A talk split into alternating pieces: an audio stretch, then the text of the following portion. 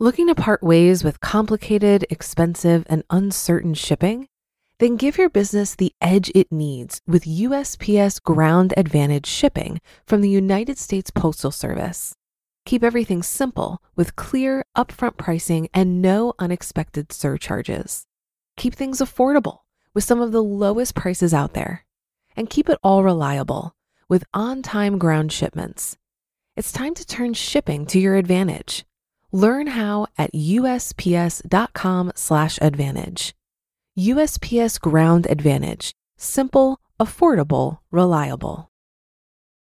When you need mealtime inspiration, it's worth shopping Kroger, where you'll find over thirty thousand mouthwatering choices that excite your inner foodie. And no matter what tasty choice you make, you'll enjoy our everyday low prices, plus extra ways to save, like digital coupons worth over six hundred dollars each week. You can also save up to one dollar off per gallon at the pump with fuel points. More savings and more inspiring flavors make shopping Kroger worth it every time. Kroger, fresh for everyone. Fuel restrictions apply. This is Optimal Finance Daily, episode seventeen fifty. Where should I invest my short-term stash? By Mister Money Mustache of Mister Money Mustache dot com. And I'm your host and personal finance enthusiast, Diana Merriam. Now let's get right to today's post as we optimize your life. Where should I invest my short-term stash? By Mister Money Mustache of Mister Money Mustache dot com. So we've established that while long-term stock market returns have been quite predictable for over one hundred years, with an after-inflation return of over seven percent per year, we've also noticed that they fly up and down in an absurdly random manner in the short term. And the short term can actually mean periods of up to fifteen years.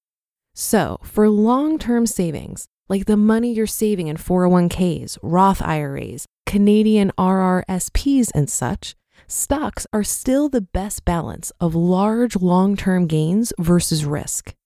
You'll see some alarming swings if you check the stock prices every day. But if you just open up your statement on the day you turn fifty-nine and a half to start your withdrawals, you'll probably be pleasantly surprised. What about money you need for more immediate needs? Say you're saving for a house down payment that will take two years to accrue, or you received a gift from your grandma to pay for your college education, but you won't even be graduating from high school for three years.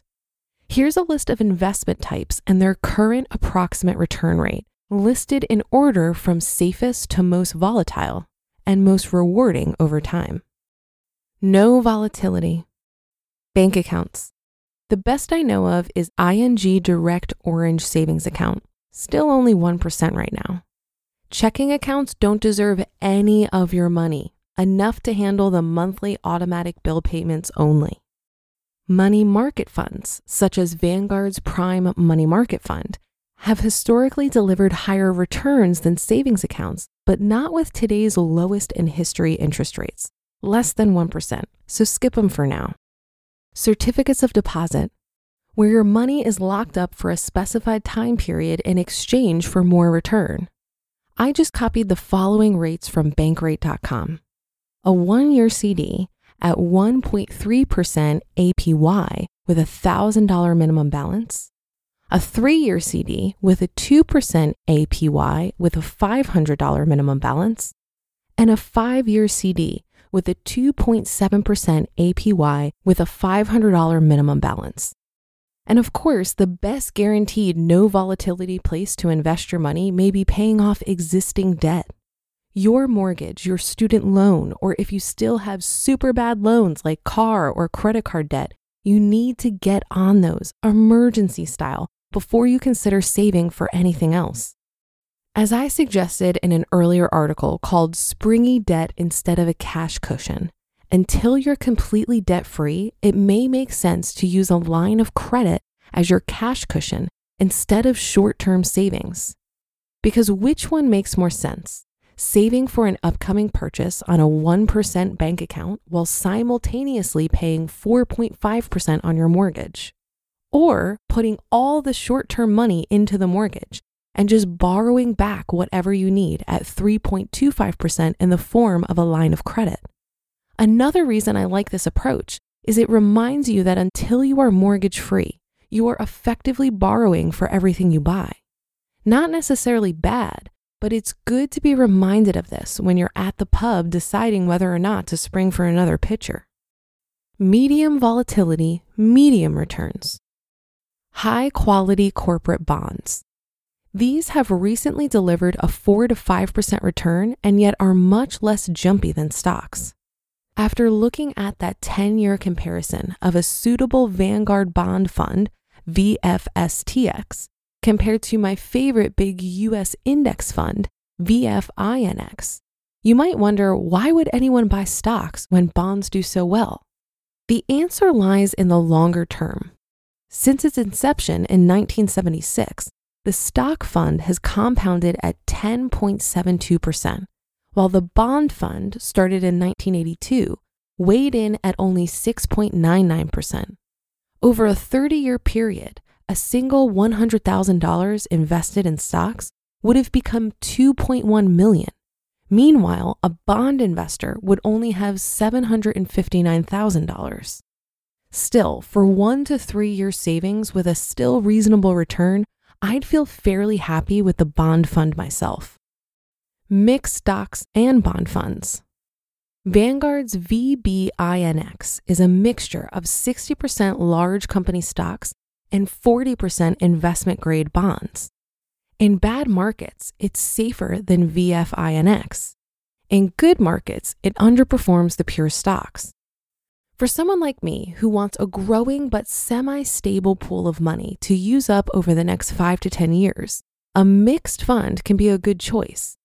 I can leave my long-term old man money in stocks, but keep five years of living expenses in a mixed fund like this and automatically make monthly transfers to a checking account to fund regular living. In the event of a stock market crash in the long-term investments, the V B I N X takes a much smaller hit and thus principal is preserved. Then I could wait at least five years for a recovery in the main market before topping up this fund again. In all cases, do your own math on short-term savings and figure out how much you expect to earn from the investment. If you're just saving to buy a tricycle for your daughter next month or a five thousand dollars used car in three months, there's not much benefit in worrying about investment returns. Also remember that the more you cut your spending in general, the faster your savings accrue, meaning you don't have to think about saving as much. Some dual-income families need to plan months ahead even for a new washing machine, while their mustachian counterparts could buy an entire car with less than a month's notice. And the only effect would be that they would pour less into their long-term investment accounts that month. This flexibility and convenience makes your life much simpler and happier.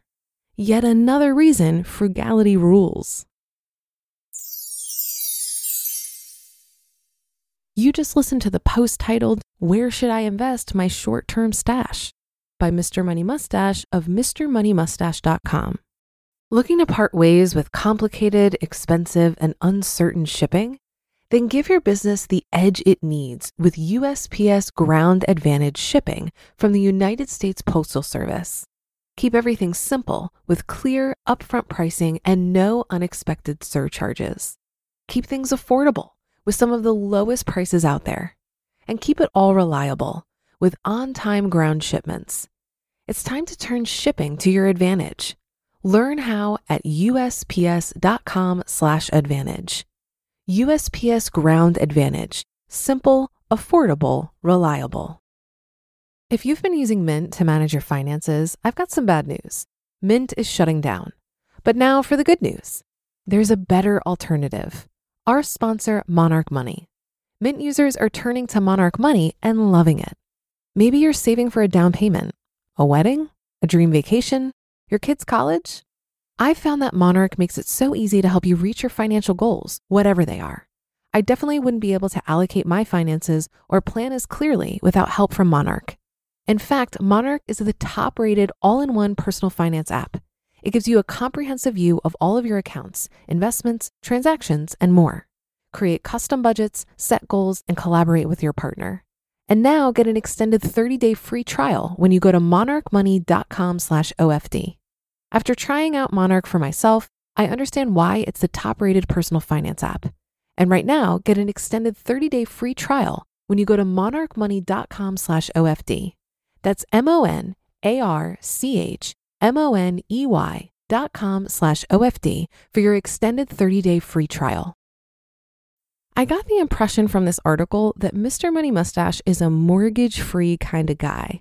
And while I understand the rationale, I have no interest in paying off my mortgage for a few reasons. Firstly, the recommendation to pay off your house and just borrow against it if you happen to need money later assumes you'll get access to a line of credit later. In my specific situation, where I left W two employment to pursue self-employment, I likely won't be approved for a home equity line of credit until I have two years of self-employment under my belt. So this approach is too risky for my taste. I'm also not comfortable having a large amount of my money locked up in my house, because if I need to access that money, my choices are the H E L O C, which I likely wouldn't be approved for right now, or to sell the house. I like the advice from my friend Frank Vasquez over at Risk Parity Radio, who recommends to have no more than ten to twenty percent of your net worth in your residence so that you can put the bulk of your money into income-producing assets. There will likely be a day where ten percent of my net worth equals the paid-off house, but I'm just not there yet. I also look at different pools of money having different jobs. The money I invest has the job of growth. I'm going to leave that money alone and let compound interest work its magic. But the money I hold in cash has the job of liquidity and easy access. I keep it in a savings account, and I don't care that it's not growing because that's not its job. While I do like the exploration of other options, like C Ds, for example, I put some money in a C D many years ago, but then ran into a situation where I needed the money and I had to pay a penalty to take it out early. And I know you can do a C D ladder to get around this, but I'm not sure I can be bothered to set this up with the relatively low interest rate offered by C Ds right now. Again, the interest rate is irrelevant anyway, because I don't care about this money growing.